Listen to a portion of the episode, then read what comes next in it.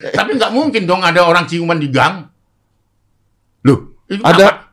Yo ada ada dokumen itu. Itu loh yang saya mau katakan kepada majelis hakim ini loh. Kita nggak sembarangan. Komnas Perlindungan Anak berdiri untuk anak Indonesia di, dan tidak tidak pernah menyimpulkan sesuatu tanpa ada data. Five, four, three, two, one, and close the door.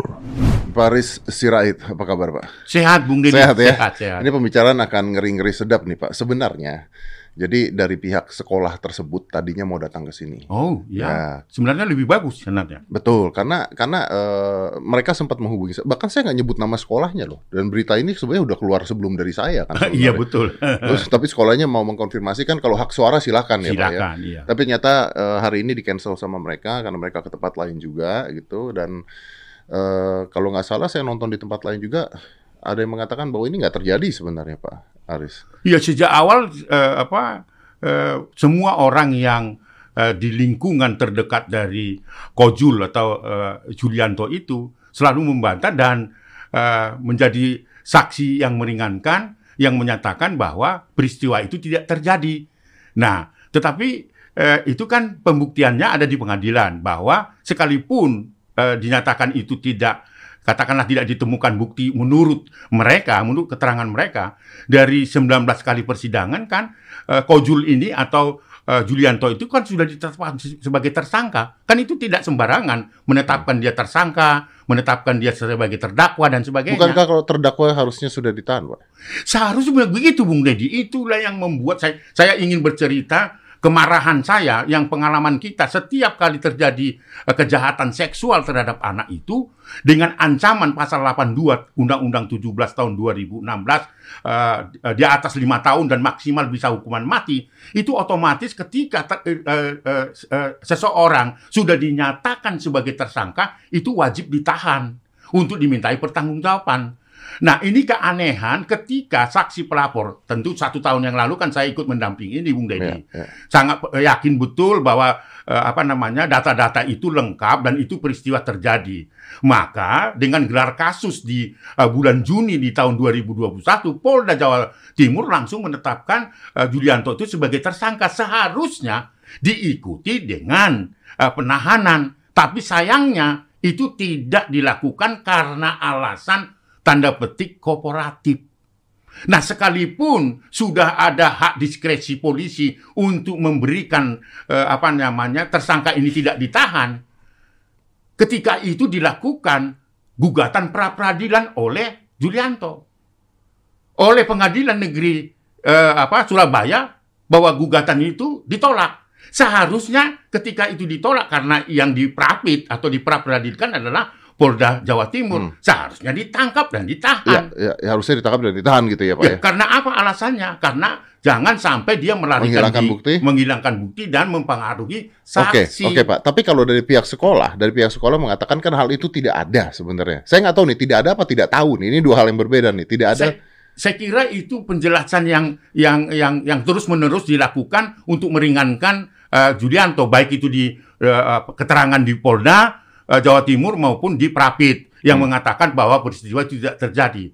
Kepala sekolah di sana pada angkatan pertama ya ke kejadian yang menimpa inisial A ya di angkatan pertama bahwa eh, saudari R yang menjadi kepala sekolah itu tahu, ketua yayasan juga tahu, semua orang sudah dilaporkan oleh saksi pelapor, tapi mereka tidak melakukan tindakan apa-apa bahkan mendiamkan diri. Saya itu bisa pertanggungjawabkan. Bapak bisa mempertanggungjawabkan? Bisa mempertanggungjawabkan dan dalam waktu dekat kita akan laporkan kepada pihak kepolisian. Karena apa? Ketika seseorang mengetahui terjadinya praktek kekerasan atau pelanggaran terhadap anak, wajib hukumnya untuk memberikan laporan. Kalau tidak, maka dia dianggap melakukan tindak pidana membiarkan atau pembiaran. Oke, okay, baik. Ini begini ya, karena kita terbuka untuk semuanya ya. Jadi kalau misalnya dari pihak sekolah mau datang juga untuk klarifikasi, oh, silakan. Saya silakan. Karena kan kita harus lihat dari oh, berbagai iya. sisi cerita ya, Pak ya. Saya kira begitu. Betul. Nah, Pak, tapi uh, Pak Pak Arist sendiri yakin dari mana kalau misalnya mereka ini uh, menutupi atau benar-benar kejadian? Apakah bukti-buktinya ada gitu? Saya buktinya ada sebagai saksi korban pun. Tentu saya tidak menjelaskan di sini, Bung ya, karena kita akan merencanakan membuat laporan itu karena ada orang-orang yang bertanggung jawab di lingkungan sekolah itu diberitahu kejadiannya itu sedang angkatan pertama tahun dua ribu delapan. Buktinya ya, ada. Ya, pasti ada, Bung. Pasti ada. Otentik. Sangat. Karena ada juga yang melakukan menyiramkan air lah dan sebagainya. Itu itu ada. Tentu ini sekali lagi saya tidak bisa membuka ini karena belum kita laporkan ke Polda Jatim. Nanti kita akan laporkan. Kan ini sudah ada laporan kejahatan seksual yang dilakukan Kojul ini. Lalu kemudian juga ada eh, apa namanya? terduga pelaku melakukan kekerasan fisik dan melakukan kekerasan ekonomi misalnya kayak gitu. Hmm. Itu kita sedang persiapkan. Oke, jadi Pak Aris, saya, saya, saya uh, uh, tetapkan sekali lagi bahwa Pak Aris mengatakan bahwa bukti-bukti tersebut ada. Sangat, sangat ada. Sangat yakin saya.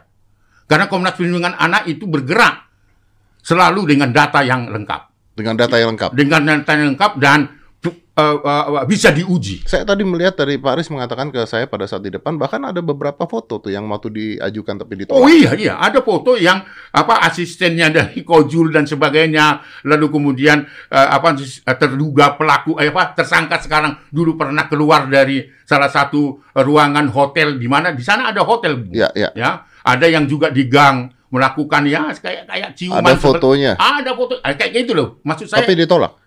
Itu ketika diajukan oleh saksi pelapor, ketika itu saya hadir juga di persidangan, itu ditolak oleh penasihat hukum dan dibiarkan begitu saja berlalu oleh majelis hakim. Itu yang membuat kita mendidih, Bung. Saya nggak punya pengalaman seperti itu. Bukti-bukti itu bisa dilakukan karena itu otentik, toh. Oke, saya kan nggak tahu ya, saya nggak tahu buktinya seperti Betul, apa ya. Bung, tapi iya. maksudnya menurut Pak Aris itu semua ada ya, Pak ada. ya. Ada. Oke. Tapi di sini ada menarik lagi nih, Pak Aris. Uh, Saya kan dengar dari cerita kesaksian uh, korban ya, korban. Ini saya masih mengatakan karena secara hukum belum ditentukan, Pak Aris ya. Belum, Kalau belum. mereka benar-benar korban, mereka bercerita sama saya. Betul. Kata Pak Aris, sebenarnya ceritanya lebih parah dari itu. Sangat lebih, uh, uh, uh, belum detail itu. Itu sebuah, sebenarnya kalau digali terus-menerus itu sangat mengagetkan. Kemarin aja itu, Bung Dey di interview itu sesuatu yang luar biasa. Itu lebih detail lagi yang saya peroleh dari keterangan dari hmm. apa namanya korban. Belum lagi saksi-saksi korban hmm. yang yang menceritakan lebih dari situ. Pak Aris tahu dari mana bahwa itu benar-benar kejadian ke mereka dan mereka tidak bohong?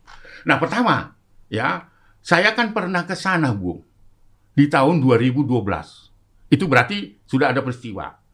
Ketika itu ada peristiwa, ketika saya ketemu dengan Kojul ini, saya sangat kagum terhadap apa apa yang dia lakukan karena dia merekrut yatim piatu yang punya intelektualitas tapi keluarga miskin dan sebagainya untuk dididik menjadi entrepreneur hmm. ya, dididik dengan baik dan dapat pendidikan yang layak dan sebagainya dan gratis.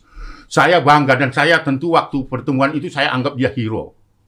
Nah, pada saat itu kan saya hadir di tempat itu nonton sebuah teater hmm. yang dimana anak-anak ini memperagakan, saya tonton waktu itu. Saya sangat kagum juga. Hmm. Pada akhir dari uh, tontonan itu, para krunya minta te- apa foto dengan saya, termasuk korban yang sekarang. Nah, sesungguhnya ketika saya menerima laporan dari uh, uh, pelapor itu, sejak tahun dua ribu delapan sebenarnya dia sudah harus menemui saya. Ya, untuk menceritakan kondisi sesungguhnya.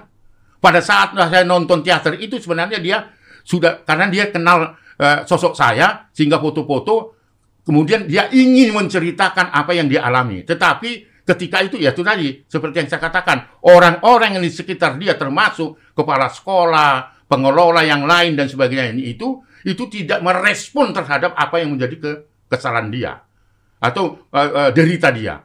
Nah, akhirnya dia uh, uh, apa namanya uh, tahan terus, kemudian di awal, ya ini singkat cerita, di awal Maret di dua ribu satu dia terbersih, dia buka dokumen-dokumen yang ada uh, album di, di di di kamarnya, ada foto saya dengan korban hmm. yang sekarang. Akhirnya memberanikan diri, Bung Bung Dedi, itu karena sudah ditahan lama ya, udah sebenarnya mau cerita tapi nggak bisa menceritakan kepada orang lain, sementara orang-orang di sekitar yang seharusnya melindungi juga nggak bisa melindungi. Akhirnya di awal uh, apa uh, Maret dua ribu satu dia datang ke kantor saya, dua orang itu menceritakan, memberikan dokumen-dokumen yang uh, yang terjadi dalam dirinya dan menceritakan kronologi secara detail, pertama saya tidak yakin dan tidak percaya terhadap uh, apa yang disampaikan, karena itu kejadiannya sudah lama kan begitu.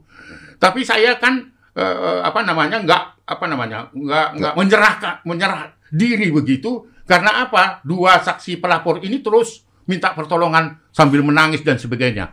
Akhirnya saya menempatkan diri, oke, okay, saya periksa dulu ini dokumen. Hmm. Saya carilah informasi sepenge, eh, tanpa sepengetahuan dari saksi pelapor.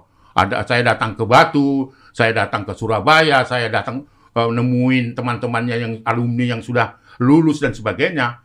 Selama dua bulan, saya baru meyakin bahwa dokumen itu betul. Tentu saya eh, apa namanya sudah nyampaikan itu ke eh, apa Polda eh, Jawa Timur kan gitu ya, bahwa dokumen itu betul-betul ada dan saya yakin peristiwa itu terjadi. Berarti saya balik lagi, berarti ada bukti otentik. Ada dengan ada dan di samping dokumen-dokumen tertulis, wow. Terus kemudian juga apa testimoni, ada juga video-video. Ada video-video. Ada bukti-bukti itu. Ada, ada. Maka karena itu kita mempunyai apa kelengkapan data itu, percaya dirilah Uh, apa seorang Arist Merdeka Sirait untuk mendampingi dua uh, uh, saksi pelapor itu ke Polda Jawa Timur di akhir bulan Mei dua ribu dua puluh satu. Dengan keyakinan itu, ternyata kan Polda Jawa Timur responnya sangat sangat hmm, baik. Hmm. Di pertengahan Juni itu ada gelar kasus. Hmm. Saya ikut dilibatkan. Ya, ya, ya, ya, ya. Dari situ uh, apa pihak kepolisian mengatakan bahwa ini bisa uh, diteruskan perkara ini. Nah, akhirnya di Agustus tahun dua ribu dua puluh satu dinyatakan Polda Jatim setelah e, melakukan penyidikan dinyatakan sebagai tersangka. Itu berarti kan dokumen itu bisa diterima sebagai alat bukti kan begitu. Betul, betul. Tapi ini video-video apa Pak Aris? Video perlakuannya bukan kan? Saya, saya atau saya nggak bisa nanya ini? Iya, bisa menanya itu perlakuannya, misalnya masuk keluar kamar itu. Ya kan di situ ada hotel. Ada videonya. Ada, dan itu di, di, di, diberikan apa namanya dokumen di pengadilan. Tapi kan tapi video tersebut bisa dijadikan alasan ya, keluar kamar hotel mungkin lagi ngecek apa gitu. Ya tapi kan belum diperiksa kan gitu loh. Belum, tapi nggak mungkin dong ada orang ciuman di gang. Loh, itu ada. Yo ada ada dokumen itu, itu loh yang saya mau katakan kepada majelis hakim ini loh. Kita nggak sembarangan, Komnas Perlindungan Anak berdiri untuk anak Indonesia di, dan tidak tidak pernah menyimpulkan sesuatu tanpa ada data. Pak Aris, saya mohon maaf sekali Pak ya, mohon maaf sekali. Tapi uh, ini, ini saya naik juga nggak enak nih, karena saya kenal dua-duanya nih Pak. Komnas Perlindungan Anak tidak mungkin melakukan sesuatu tanpa uh, ketidakyakinan dan tanpa data-data, betul Pak ya? Betul, sangat betul. Sangat saya betul. Mendengar kemarin ada berita yang mengatakan bahwa Komnas Perlindungan Anak itu tidak legal di Indonesia. Siapa yang menentukan tidak? Pak Jokowi dengan produk hukum yang lain, tidak ada satupun yang menyatakan bahwa Komnas Perlindungan Anak itu ilegal. Nggak ada. Sampai sekarang kami menempati kantor pemerintah dan difasilitasi oleh pemerintah. Dalam hal ini Kementerian Sosial, kami punya apa namanya M O U untuk penanganan anak-anak yang berhadapan dengan hukum. Tapi Kak Seto berada di, menjadi saksi. Itu Bung yang membuat saya marah, ya toh. Kok bisa-bisanya orang yang bertahun-tahun mencitrakan dirinya pembela anak, tetapi untuk kasus predator kejahatan seksual dia berdiri di situ untuk apa namanya meringankan, meringankan dan membela, saksi, saksi membela, iya saksi meringankan dan membela predator kejahatan seksual, dan itu dinyatakan. Dan saya mendengar juga di dalam dia diminta oleh peng, pengacara dari Kojul atau terdakwa sebagai saksi ahli di bidang psikolog, psikologis gitu kan. Karena itu, tetapi di dalam persidangan itu justru mempersoalkan kelembagaan. Loh, apa urusannya dia mempersoalkan kelembagaan? Komnas Perlindungan Anak tidak legal lah, ilegal lah dan sebagainya. Yang nggak ilegal, yang ilegal itu siapa? Dan itu tidak ada hubungannya dengan kasus kejahatan seksual. Jadi tidak bisa lagi dibantahkan dia itu justru ya saudara Seto Mulyadi ya, yang maksudnya Bung, Bung Dek di tadi. Dia itu adalah bunuh diri dan menggali lubangnya sendiri. Karena gimana kalau misalnya Kak Seto yakin sekali bahwa itu tidak kejadian? Nggak bisa dimungkinkan, karena lawyer-nya sendiri sudah mengucapkan terima kasih kepada publik terhadap keberadaan eh, saksi yang dihadirkan oleh terdakwa, oleh pengacaranya terdakwa. Bahkan sampai hidup Seto Mulyadi, hidup Seto Mulyadi. Apa itu artinya? Dia, dia kan bukan diminta hakim. Dia diminta oleh lawyer itu. Ya, bisa kan kalau dia diminta oleh lawyer itu, tapi dia yakin bahwa ini sebenarnya tidak kejadian, ini konspirasi, ini bohong gitu. Oh, nggak bisa. Kenapa nggak bisa? Nggak bisa karena itu terdakwa sudah. Sudah terdakwa. Sudah terdakwa dan, di, dan harus dinyatakan atau dibuktikan oleh pengadilan. Saya nggak tahu nih uh, Pak Aris. Uh, kalau saya jadi jadi orang yang terkenal dengan membela anak-anak, kalau saya ya. Lalu ada kejadian seperti ini, dan saya berpikir bahwa ini kemungkinan bohong, saya lebih baik diem dulu dibandingkan membela.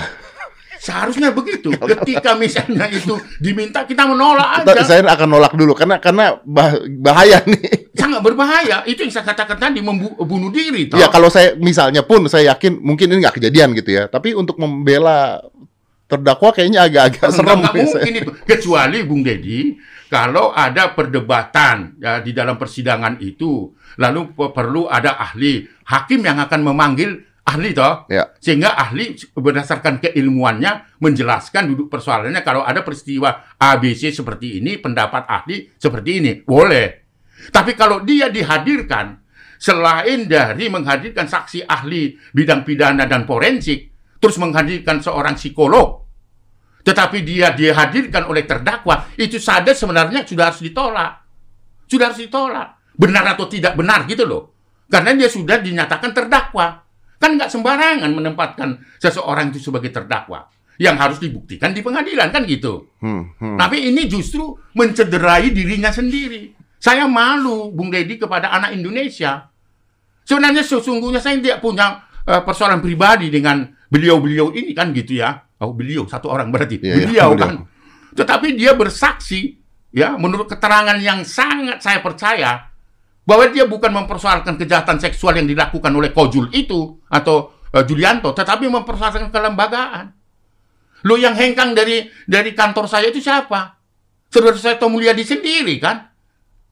Seharusnya kan saya yang hengkang kalau saya menya- dinyatakan oleh pemerintah atau ada produk hukum mengatakan saya ilegal. Lu ini saya sampai sekarang jalan kok. Saya kira kita berkenalan Bung Deddy karena apa? Oh, karena saya melakukan sesuatu terhadap anak Indonesia kan? Yeah. Bukan saya memperkosa orang sehingga Bung Deddy kenal saya kan, enggak toh? Itu loh. Oh, apa namanya? Yang saya pertaruhkan. Jadi di dalam Pak Aris di sini sangat emosi ya. Dengan, sangat emosi dengan Kak Seto. Sangat, sangat karena saya tidak menduga itu. Itu memalukan bagi gerakan perlindungan anak di Indonesia. Bila perlu dicabut itu apa namanya predikat dia sebagai pembela anak Indonesia. Nggak bisa. Siapapun tidak boleh membela terdakwa yang sudah dinyatakan terdakwa ataupun pelaku dari predator kejahatan seksual. Nggak ada itu. Karena itu merupakan kejahatan luar biasa. Extraordinary, Extraordinary crime. crime. Oke. Okay. Pak Aris, menurut Pak Aris sendiri, uh, ada dua hal nih saya mau tanya. Mungkin nggak bahwa, kan kalau pembelaan-pembelaannya bahwa ini adalah konspirasi untuk menjatuhkan Uh, orang tersebut gitu. Ini adalah konspirasi sebenarnya. Bahwa sebenarnya ini nggak terjadi gitu. Mungkin nggak? Enggak. Itu nggak nggak nyampe ke sana. Itu yang jelas telah terjadi sejak tahun dua ribu delapan. Sekali lagi saya yakinin dokumen itu, yakinin kesaksian pelapor. Sampai hari ini saya tidak akan apa mundur terhadap itu kecuali dunia ini runtuh, Bung Deddy.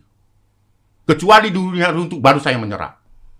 Tapi kalau misalnya sampai hari ini, sampai nunggu nanti tanggal dua puluh Juli pembacaan tuntutan ya yang akan dilakukan oleh jaksa penuntut umum terhadap terdakwa saudara Julianto, saya tunggu itu.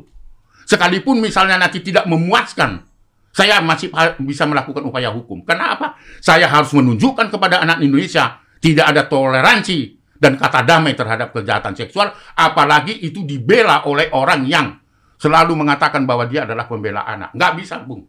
Apapun risikonya saya akan hadapi. Kecuali sekali lagi, dunia ini runtuh.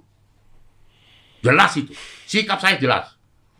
Karena semua punya anak. Semua punya cucu. Anak Bung Deddy adalah anak saya. Cucu Bung Deddy adalah cucu saya. Harus kita selamatkan. Bukan karena saya kenal dengan Bung Deddy. Tapi kenal anak Indonesia. Kalau itu dilecehkan, kecuali dunia runtuh, saya akan berhenti. Jelas itu. Karena ini bukan... bukan Bukan bukan pencitraan. Apa yang dikenal oleh masyarakat, di mana saya dikenal oleh masyarakat melalui media, itu bonus Bung Deddy, bukan tujuan hidup. Bukan tujuan untuk melakukan pembelaan terhadap anak untuk terkenal, enggak. Sejak awal saya sudah meletakkan diri saya. Saya merinding dengan Pak Aris ngomong gini. Memang itu faktanya, faktanya Bung Deddy. Saya tidak mau membuat orang seolah-olah provokasi, enggak. Tidak ada satupun kata menyerah terhadap itu, apapun latar belakangnya. Sekalipun lembaga itu nggak ada gitu loh. Orang per orang, jiwa terkepanggilan, iman kita, ketulusan hati harus kita selamatkan. Karena masa depan anak kita ada di tangan anak-anak kita, di tangan anaknya Bung Deddy, bukan di tangan saya. Ya. Saya sudah lansia, apa yang mau saya kejar?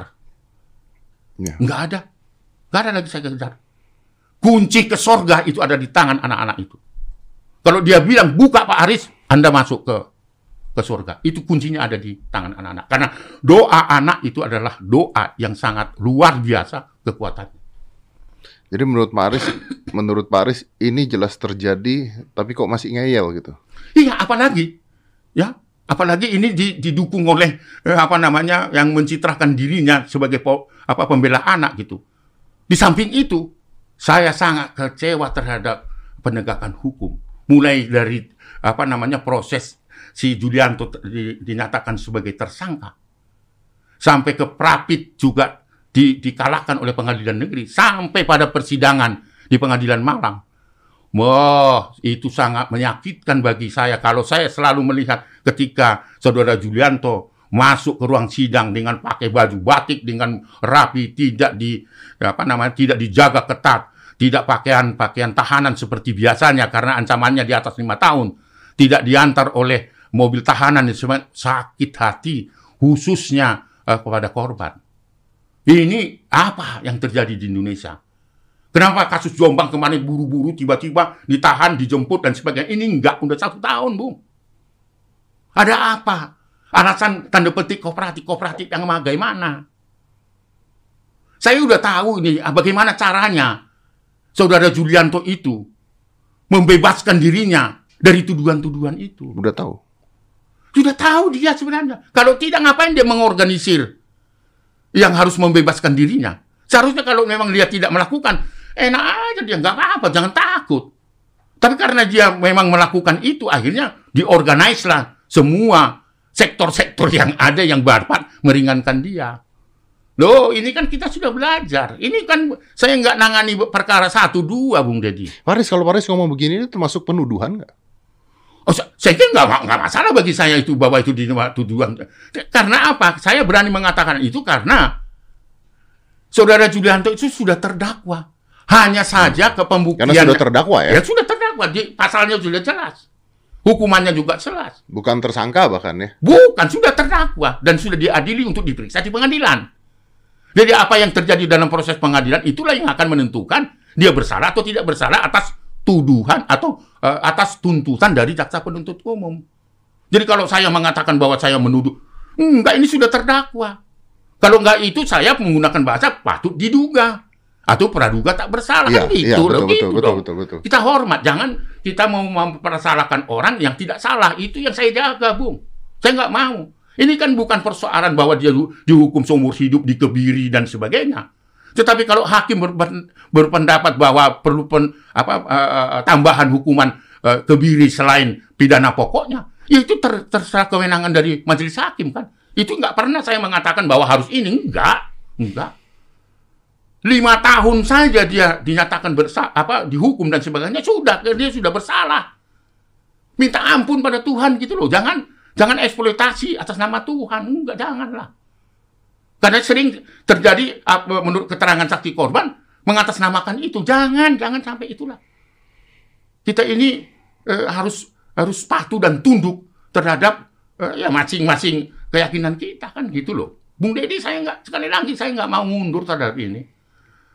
Mau pasang badan, mem, apa, memunturkan kepala di tembok itu Pak Aris. Enggak, saya yakin, saya yakin-yakinnya. Tunggu tanggal mainnya dua puluh Juli.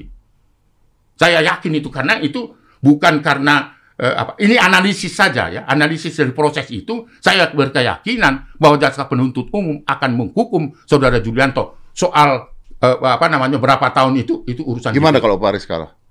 Masih ada upaya hukum dan saya tidak akan menyerah. Itu yang saya katakan dulu, kecuali dunia ini runtuh.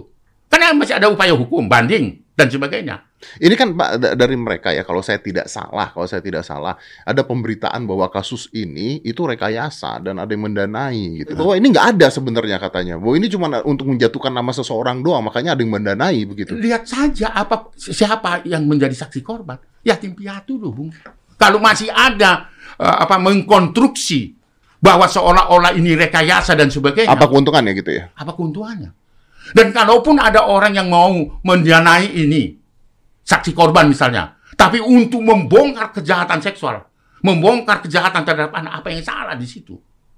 Tapi apakah mungkin se seorang uh, yatim piatu untuk me me me melakukan upaya-upaya uh, merebut S P I dan sebagainya, dan nggak ada lah, itu jangan jangan berlebihan lah. Berapa jumlah korbannya Pak Aris? empat belas yang terlapor, yang di sudah diperiksa oleh Polda. Yang terlapor empat belas artinya bisa lebih? empat puluh. empat puluh? Ya, karena sebagian itu dilaporkan di Polres Batu. Tapi itu kan masih dalam proses terus. Karena harus pembuktian kan. Tetapi yang diyakini itu sudah diperiksa adalah empat belas plus satu ini. Jadi di dalam hukum acara dan pidana dan sebagainya, satu pun yang mewakili empat belas cukup. Nggak perlu melapor semua. Itu loh, saya akan luruskan. Nggak harus empat belas itu lapor. Kan banyak loh. Laporannya siapa, berapa orang. Nggak gitu, satu aja mewakili. empat belas dan empat belas itu sebagai saksi, cukup, saksi korban ya? Cukup. Udah cukup. Jadi apa nih Pak Aris yang membuat ini akhirnya tidak naik-naik ini sebenarnya apa? Menurut ya tanda, tanda petik kooperatif tadi. Kooperatif tadi. Saya nggak bisa, biarkanlah nanti apa uh, orang, masyarakat menilai apa yang saya maksud dengan kooperatif itu. Kan nggak enak saya menuduh nanti ya, saya dilaporin polisi lagi gitu kan. Perkaranya bukan selesai kejahatan seksual, malah mempersoalkan saya itu fitnah macam-macam kan gitu, nggak mau saya itu. Saya harus hati-hati di itu. Oleh karena itu Pak Aris saya bilang, ya, Pak Aris kalau bilang saya harus hati-hati, tapi dari tadi Pak Aris marah-marah ngomongnya dengan tegas sekali. Ya itu karena saya anak karena siantar, ya, si, anak siantar ya, siantar men ya. Nah, karena, tapi karena yakin bahwa kasus ini ya, benar, yakin, yakin, begitu kan. Yakin. Itu yang saya katakan sejak awal kan. Sebenarnya persoalan ini sudah dirasakan korban itu ingin melapor sejak tahun dua ribu delapan, tapi nggak tahu mau kemana. Nah akhirnya saya mendapatkan informasi itu selama dua bulan saya periksa itu. Bukan hanya mendapatkan apa apa namanya data-data dari saksi pelapor. Saya datangin semua tempat untuk meyakinkan betul nggak ini sih gitu.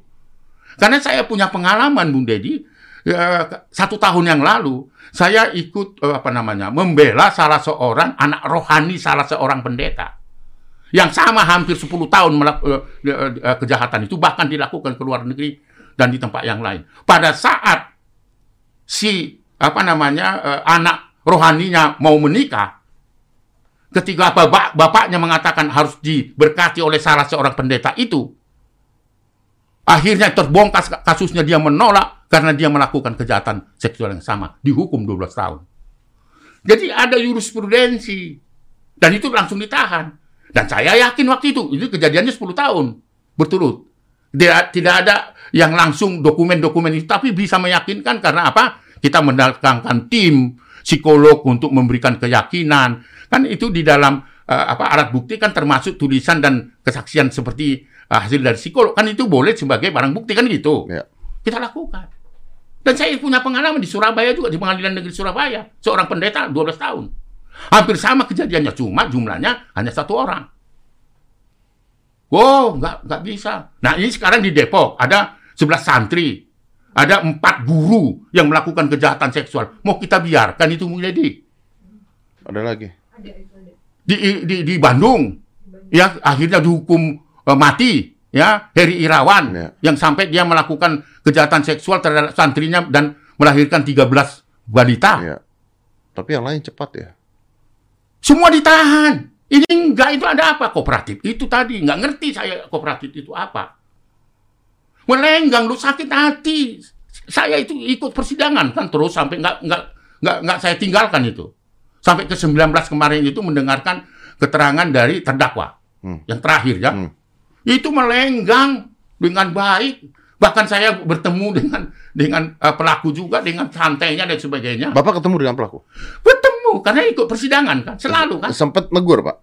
Iya, uh, nggak sempat negur, saya, saya saling pandang gitu ya. Saling pandang gitu. Karena dia sendiri juga nggak menegur, saya juga ya ngapain lah gitu ya. Itu, itu saya lakukan, itu ketulusan hati. supaya saya tidak eh, apa menjadi sumber fitnah. Enggak. Apa kepentingan saya menjadi? Pak, kalau ini benar-benar terjadi, kalau benar-benar terjadi, artinya banyak sekali orang yang tertipu ya, termasuk saya pada saat di tahun. Oh iya, iya tahun dua ribu tujuh belas, iya, kan? Iya, iya. Termasuk sahabat saya uh, Andinonya. Uh. Karena ke, waktu memberikan penghargaan itu sebagai hero dan sebagainya, mengumumkan itu kepada publik, ternyata kejadian itu sudah terjadi di dua ribu delapan. Kan dua ribu tujuh belas kan waktu hmm, Bung Deddy kan. Hmm, hmm. Seperti sama seperti saya sebenarnya sudah terjadi. Iya, iya, iya. Datang, Bapak malah ke sana. Ya, saya ke sana dan di, kalau bahasa orang Jawa bilang saya diapusi. Iya, kesengsem loh. Itu dia ah, kesengsem itu kan. Karena memang betul-betul kalau dia menjelaskan sangat luar biasa. Artinya sebenarnya kalau saya tarik kejadian-kejadian seperti ini sebenarnya kalau ini sebenarnya kan gunung es ya Pak ya. Jadi betul, sebenarnya di bawah itu, iya. Di bawah itu sebenarnya bisa aja banyak sekali yang seperti ini dan tidak terlihat di atas. Betul, kalau itu ter terjadi dan itulah menjadi kesulitan kesulitan kita untuk apa namanya berjuang untuk itu. Dan karena, biasanya orang-orang ini adalah orang-orang kuat atau orang-orang yang punya status. Oh iya, apalagi yang, yang sekarang ini kan itu tentunya punya kekuatan sangat besar dan me, dapat mempengaruhi publik, dapat mempengaruhi apa yang bisa membuat dirinya terbebas dari tuduhan itu. Kalau si si saksi pelapor, oh yatim piatu miskin Bung Deddy, makan pun susah, terus mau merebut S P I. Terus kemudian ada orang dituduh dikonstruksi bahwa ada kepentingan orang lain memampatkan saksi pelapor. Enggak, saya saya pastikan, saya pastikan tidak ada itu. Karena enggak ada cita-cita untuk kita merebut S P I. Bagaimana S P I yang sekarang ini berproses lebih baik lagi. Tetapi pelaku-pelaku kejahatan itu harus betul dienyahkan dari lingkungan S P I. Ini kan bukan hanya di S P I, ada juga di di apa lembaga-lembaga uh, pendidikan agama dan non-agama, kita yeah, harus yeah. perang terhadap ini. Apapun alasannya. Gitu, Bung. Jadi kalau saya eh, diajak Bung Deddy bicara ini, sampai eh, apa berapa jam pun saya kuat mengatakan ini. Karena itu sebuah bentuk kemarahan saya supaya mengundang banyak pihak untuk sama-sama apa namanya memampatkan isu kalau, kejahatan seksual itu sebagai common isu. Kalau pada akhirnya dinyatakan terbukti tidak bersalah, gimana Pak? Masih ada upaya banding. Saya tidak akan menyerah. Karena saya yakini itu terjadi. Ya kan? Saya tidak akan berhenti, Bung Deddy. Enggak, enggak akan deh. Saya bila perlu pasang badan. Dan sudah saya lakukan kan. Dicerca lah. Dihina lah. Ya? Lalu kemudian dinyatakan lembaga ilegal lah. Enggak peduli, enggak penting bagi saya itu mendiskusikan itu. Yang penting adalah bagaimana para predator-predator kejahatan seksual dan monster anak itu harus dienyahkan di lingkungan terdekat dari anak itu. Baik itu lingkungan sekolah maupun lingkungan sosial anak. Supaya apa? Kita tidak kehilangan generasi. Kita tidak lost generation yang akan datang. Sekalipun kita akan bicara di dua ribu empat belas itu untuk pemimpin-pemimpin kita. Kalau anak-anak kita yang akan dipimpin oleh orang-orang yang sekarang mau ambisi jadi presiden. Nggak ada gunanya. Karena masa depan bangsa ini adalah di tangan anak-anak kita. Kalau anak-anak kita, ya seperti data menunjukkan lima puluh dua persen pelanggaran hak anak itu didominasi oleh kejahatan seksual. Loh, gimana? Jadi apa anak kita? Setiap kali anak yang mengalami kejahatan seksual itu, dia akan trauma sepanjang hidupnya. Maka itulah saya, saya mau katakan, tidak ada kata toleransi dan damai terhadap itu. Yang damai boleh orang tuanya. Tapi anak tetap akan menderita sepanjang hidupnya. Itu prinsip pembelaan saya. The best interest of the child. Itu penting. Pak Aris sendiri pada saat ngawal kasus ini pernah dapat ancaman gitu, Pak? Dua kali gedung kantor Komnas Perlindungan Anak dibakar atau terbakar. Nah, saya saya ingin sampaikan itu. Ketika saya membela kasusnya Angelin di Denpasar, satu tahun itu. Di mana ditemukan anak itu adalah terbunuh, ya, dibunuh oleh ya, ya, majikannya. Ya, saya tahu itu. Kantor saya dibakar. Dan sebelumnya kantor saya dibakar. Kalau soal teror dan sebagainya, mobil dikejar, eh, apa namanya, eh, apa namanya itu istilahnya, eh, ban, iya ban dan sebagainya itu, itu hal biasa. Karena apa, Bung Deddy? Karena saya tahu risikonya sehingga saya terus bekerja ini. Kalau saya eh, apa namanya harus memikirkan risiko yang akan terjadi, saya tidak akan. Masa Pak Aris nggak takut sama sekali? Ya karena saya punya Tuhan, Bung Deddy. Hanya itu saja. Sama punya. Sekalipun kita kenal, Bung Deddy. Kalau Tuhan tidak memberikan jalan untuk memberikan kekuatan kepada kita, siapa lagi? Karena doa saya, Bung Deddy, sangat singkat setiap pagi.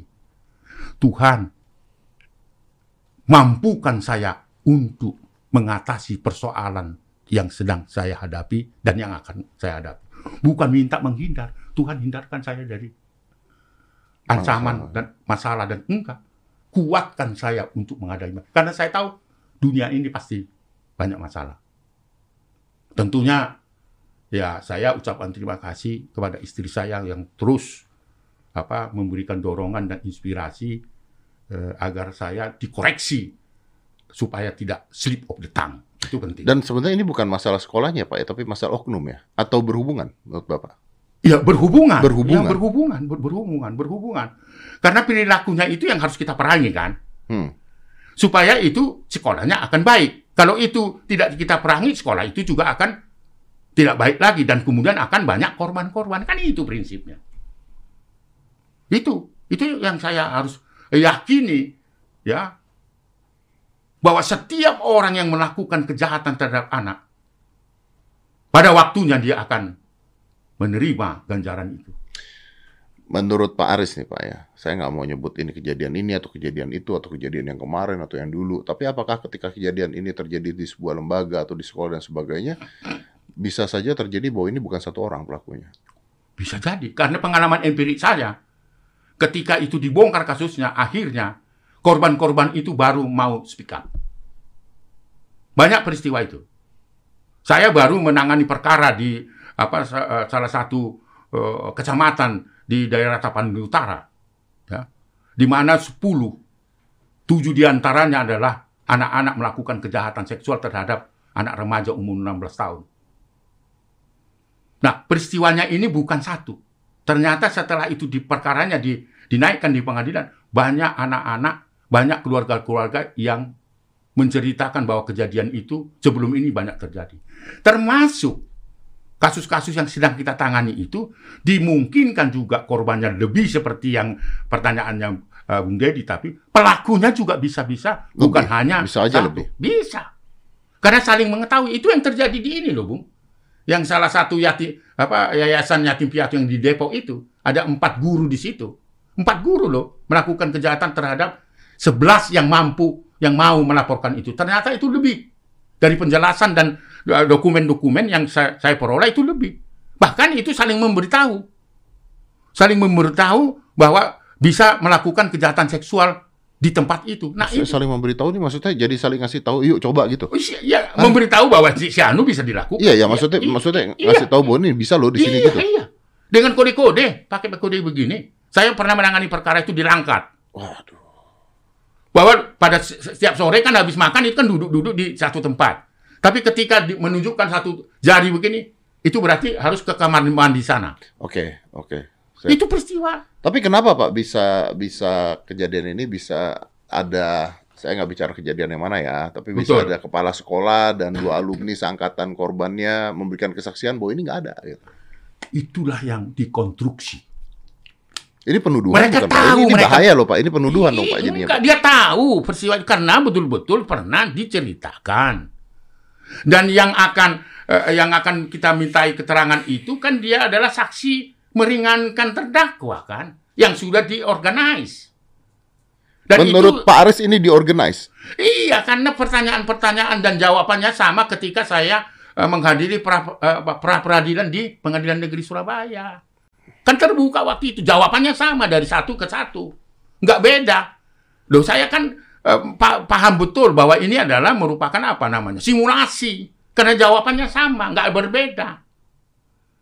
Dari saksi-saksi apa yang meringankan itu, mulai dari kepala sekolah, teman dari uh, apa dari korban dan sebagainya dan seterusnya, kepala yayasan dan sebagainya, jawabannya sama mulai dari keterangan pertama sampai yang berikut. Loh, saya ngerti, Bung Deddy. Kalau saya dituduh seperti itu, itu proses peradilan yang dilakukan dalam gugatan pra peradilan di Pengadilan Negeri Surabaya. Dan saya, saya ikut, kan. Bung Deddy, saya ikut mulai dari proses ini. Jadi saya tidak mengada-ada. Sampai pada sidang terakhir sembilan belas itu saya, saya masih ada. Saya ikutin semua. Supaya apa, Bung Deddy? Supaya saya tidak salah memberikan apa nama, eh, jawaban dan pandangan dan ide. Gitu. Karena apa prinsip hidup saya? Kalau saya tidak ketemu korban, saya tidak ketemu pelaku, ya, secara langsung, saya tidak berani berkomentar apapun. Saya bukan pengamat. Saya adalah sahabat anak Indonesia untuk menyelesaikan masalah, bukan mengamati. Oh, kalau begini terjadi begini. Kalau begini, nggak mau saya. Saya nggak pernah mau diundang televisi atau berdialog seperti ini kalau saya tidak nangani perkara itu. Kalau saya analisis keilmuan saya, enggak. Saya itu harus ketemu korban. Itu selalu prinsip saya. Ke ujung Upuk Timur pun sampai ke Bentuni, saya dimintai keterangan, dimintai pendapat di situ. Saya tidak akan pernah melakukan atau memberikan keterangan di pers dan sebagainya sebelum ketemu. Sampai ke ujung Upuk Timur. Anda bisa bayang, Bu Dedi, naik pesawat begini-begini ke, ke, ke Bentuni. Ketika itu ada terjadi kejahatan, apa namanya, seksual dan diikuti oleh menghilangkan nyawa orang lain. Iya, ya, Angelin dan sebagainya. Iya. Gak mau saya kalau saya tidak. Ketika kasus Angelin, saya ketemu dulu kepada si terduga pelaku, kan. Baru saya bisa memberi pendapat bahwa telah terjadi persekongkolan di dalam keluarga itu untuk menghilangkan seseorang. Kan gitu. Saya nggak mau jadi pengamat, Bung Dedi, nggak mau. Saya datang ke sini pun karena saya menangani perkara ini satu tahun, kan. Ya. Mendampingi terus. Ya, ya, ya. Jadi jangan khawatir apa yang saya nyatakan, Bung Dedi. Ini fakta. Bahwa persoalannya nanti itu bisa dibuktikan atau urusan pengadilan lah. Karena apa, kita percaya huk, proses hukum itu, kan. Oleh karena itu majelis hakim harus bertindak sesuai dengan tuntutan jaksa nanti, yang kita tunggu tanggal mainnya tanggal dua puluh Juli ini. Ya, tapi tadi kalau dinyatakan tidak bersalah, Pak Aris tetap akan lanjut lagi, kan? Akan lanjut, karena ada upaya hukum, kan? Ya. Masih ada di pengadilan tinggi, ada di Mahkamah Agung dan sebagainya, bahkan sampai peninjauan kembali, kan? P K dan sebagainya. Kalau sampai kalah, Pak. Sampai kalah, ya itu artinya fakta. Kalau memang kalah, ya itu Tuhan berkendak lain. Terus ngomong apa, Bung Dedi? Kalau saya yang tidak mengatakan, berarti Tuhan berkendak lain terhadap peristiwa ini. Tapi saya percaya karena selalu saya saya ikuti itu dengan dasar keyakinan saya, keterpanggilan iman saya, dan ketulusan hati membela kepentingan anak. Ini saya baca bahwa uh, ada di mana itu, Ju, ya? Di apa? Sudah ada pemeriksaan dari Dinas Pendidikan Provinsi Jawa Timur hmm. dan Inspektorat Jenderal dari Jakarta selama sepuluh hari di sana diinspek. Katanya hasilnya nihil adanya kasus pencabulan itu yang ada tadi aku baca di portal berita juga.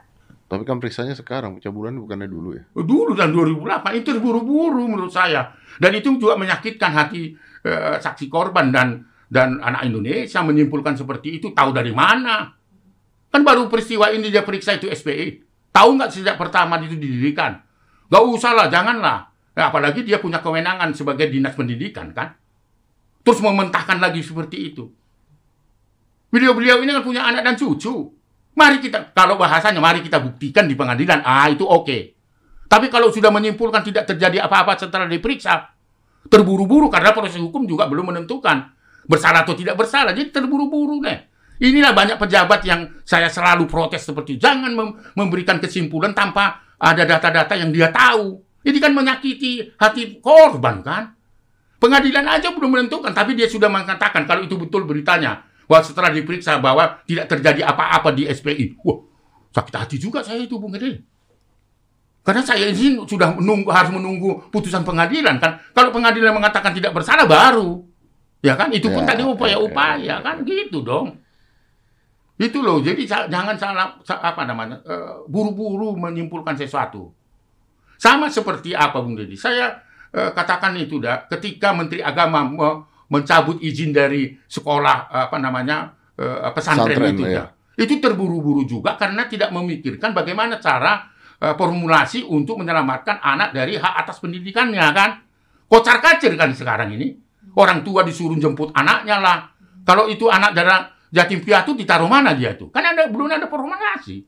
Berarti kalau misalnya uh, sekolahnya nanti tetap jalan, tetap ada, sebenarnya nggak ada masalah dong? Nggak ada masalah, kan, dengan tujuan kita itu adalah memperbaiki sekolah itu, menjauhkan, mengenyahkan pelaku-pelaku. Oknum-oknum. Iya, siapapun, bukan hanya Kojul dan Julianto. Kalau misalnya terbukti yang lain, bersihkan semua itu. Tetapi eh, sekolah tetap jalan dan dibenahi. Di situ loh fungsinya dinas pendidikan, bukan bukan menyimpulkan tidak terjadi apa-apa.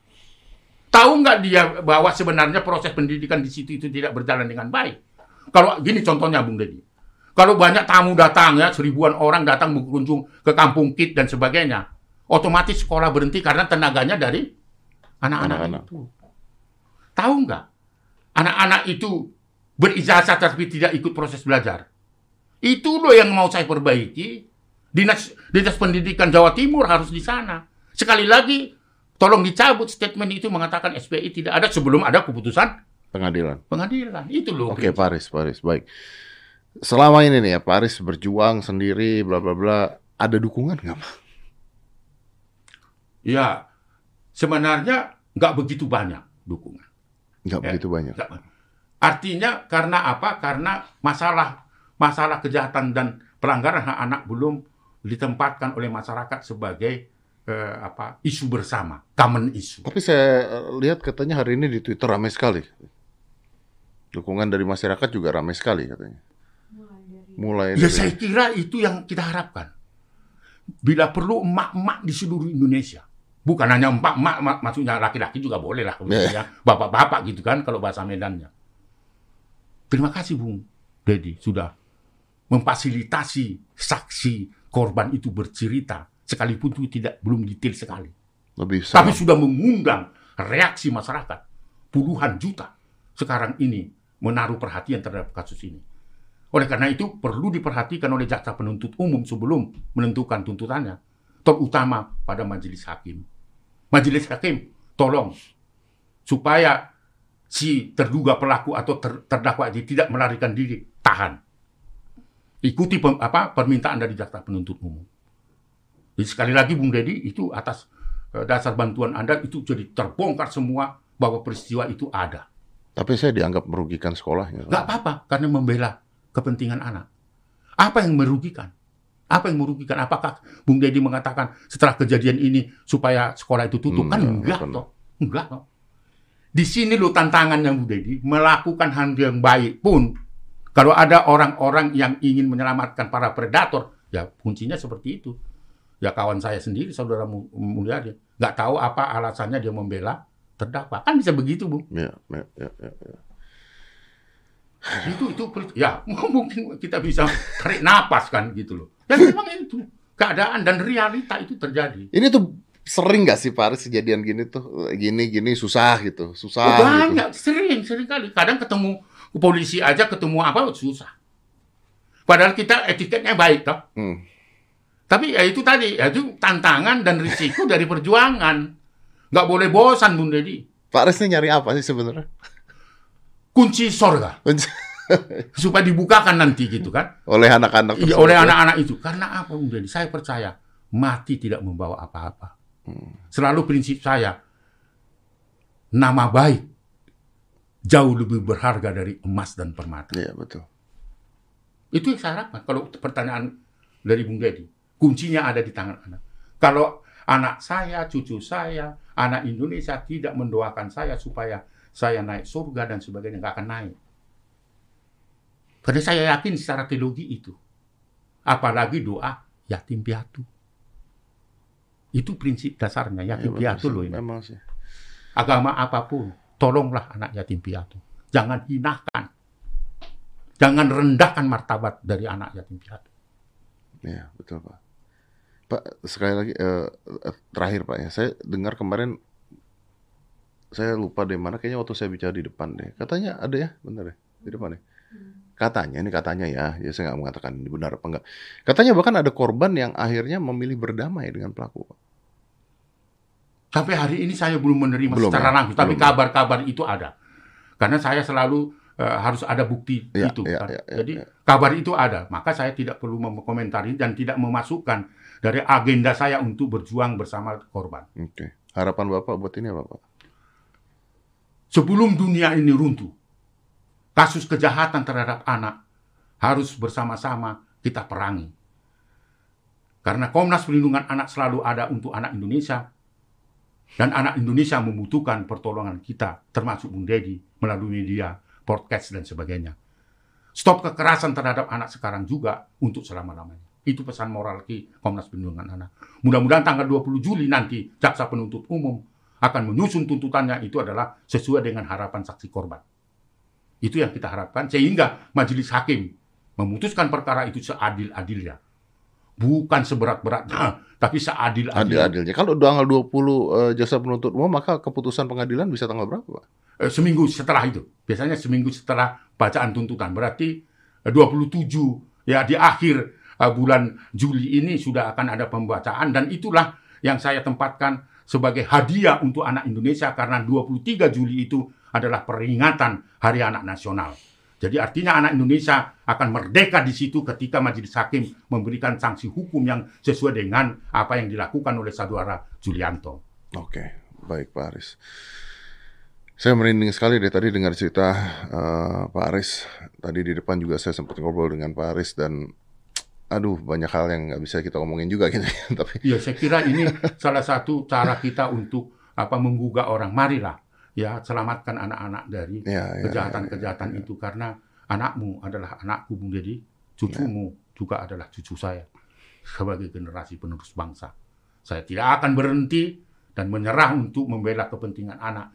Sekali lagi saya berulang-ulang. Kecuali dunia runtuh. runtuh. Tarik nafas. Saya mau keluar air mata ketika Pak Aris bilang...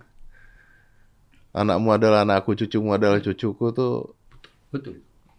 Karena itu betul. Karena generasi penerus bangsa ini adalah di tangan anak kita. Saya juga merinding, Bu, kalau bicara tentang anak. Maka ya, Pak Aris, apapun latar belakang kesalahan anak dan apapun itu tetap harus saya perjuangkan. Ya. Itu masa depan kita, Bung Deddy. Pak Aris, panjang umur ya, Pak ya. Sehat terus. Terima kasih, Bung Deddy. Terima kasih. Ya, karena kita butuh orang-orang seperti Bapak. Mudah-mudahan saya tidak akan uh, luntur ya, untuk melakukan ini. Dan tetap berani bersuara apapun halangannya, apapun rintangannya. Saya tahu ini susah banget. Saya aja, Sangat.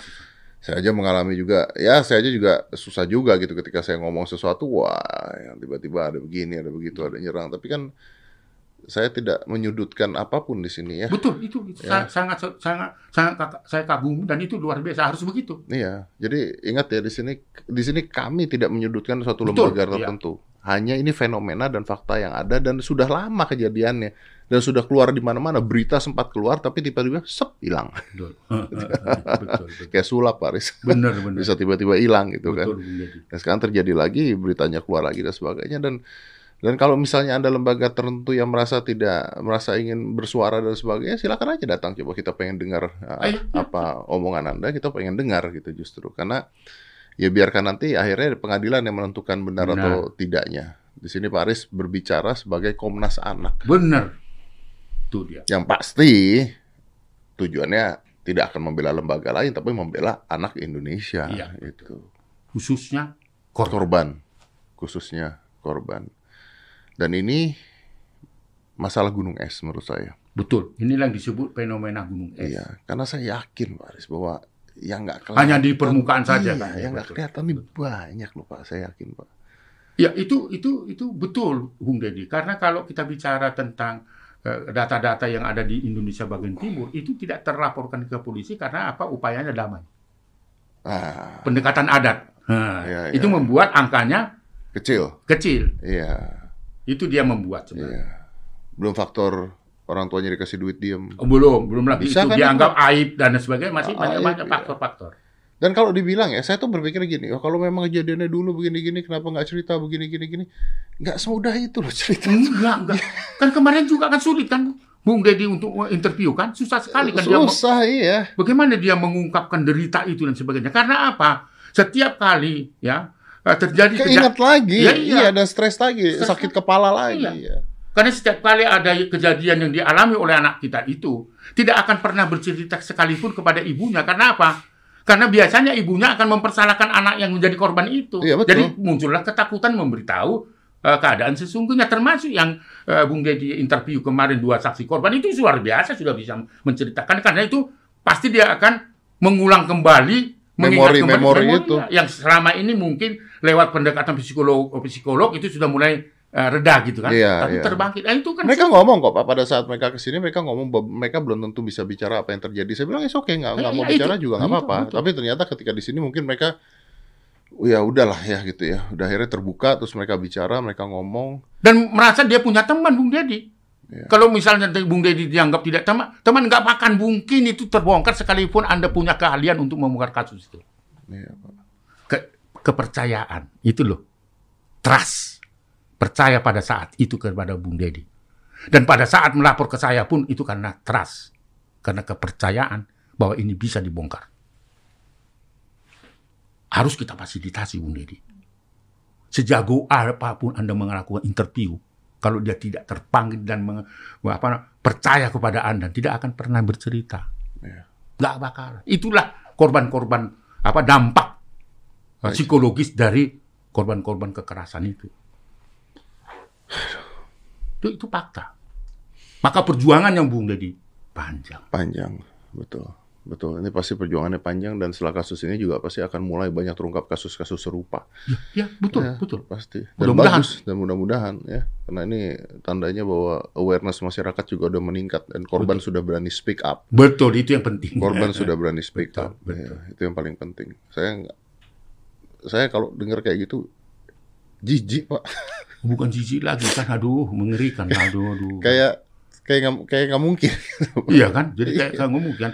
Kita bisa tertawa, tetapi bukan tertawa terhadap kasus itu. Bukan. Tapi kok ini kok rendahnya? Iya, iya. Saya tertawa bukan mentertawakan betul, kasusnya. Betul, betul, saya betul, tertawa betul. kayak... Saya, saya paham itu. Karena nggak nggak ada di sini gitu iya, loh, Pak. Kenapa kok muncul? Iya, gitu, kok, di luar dugaan kita. Di luar dugaan bener, gitu. Bener, kok bener, bisa bener, gitu bener, loh. Maksudnya benar-benar aneh sekali gitu. Hah, miris ya Pak ya. Ya, sementara negara ini adalah negara yang sangat religius. Ya, tak? Saya tidak mau mendiskusikan itu detail, tapi itu faktanya. Tapi itu faktanya, betul. Ya.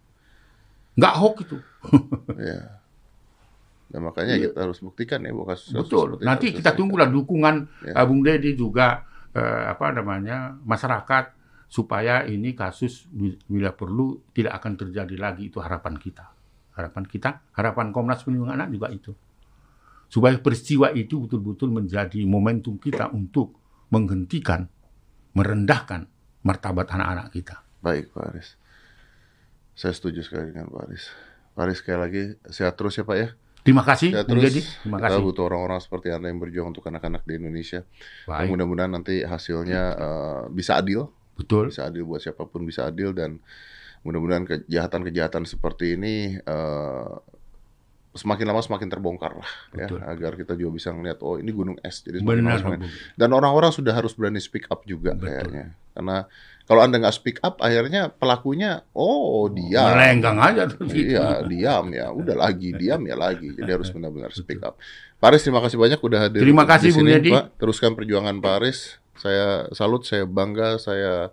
Terima kasih Bung Dedi. Saya Uh, sedih dengar semuanya, tapi saya bangga sekali dengan Pak Aris. Terima kasih. Merdeka, Bung Dedi. Merdeka, Pak Aris. Kita tutup. Let's close this. five, four, three, two, one, and close the door.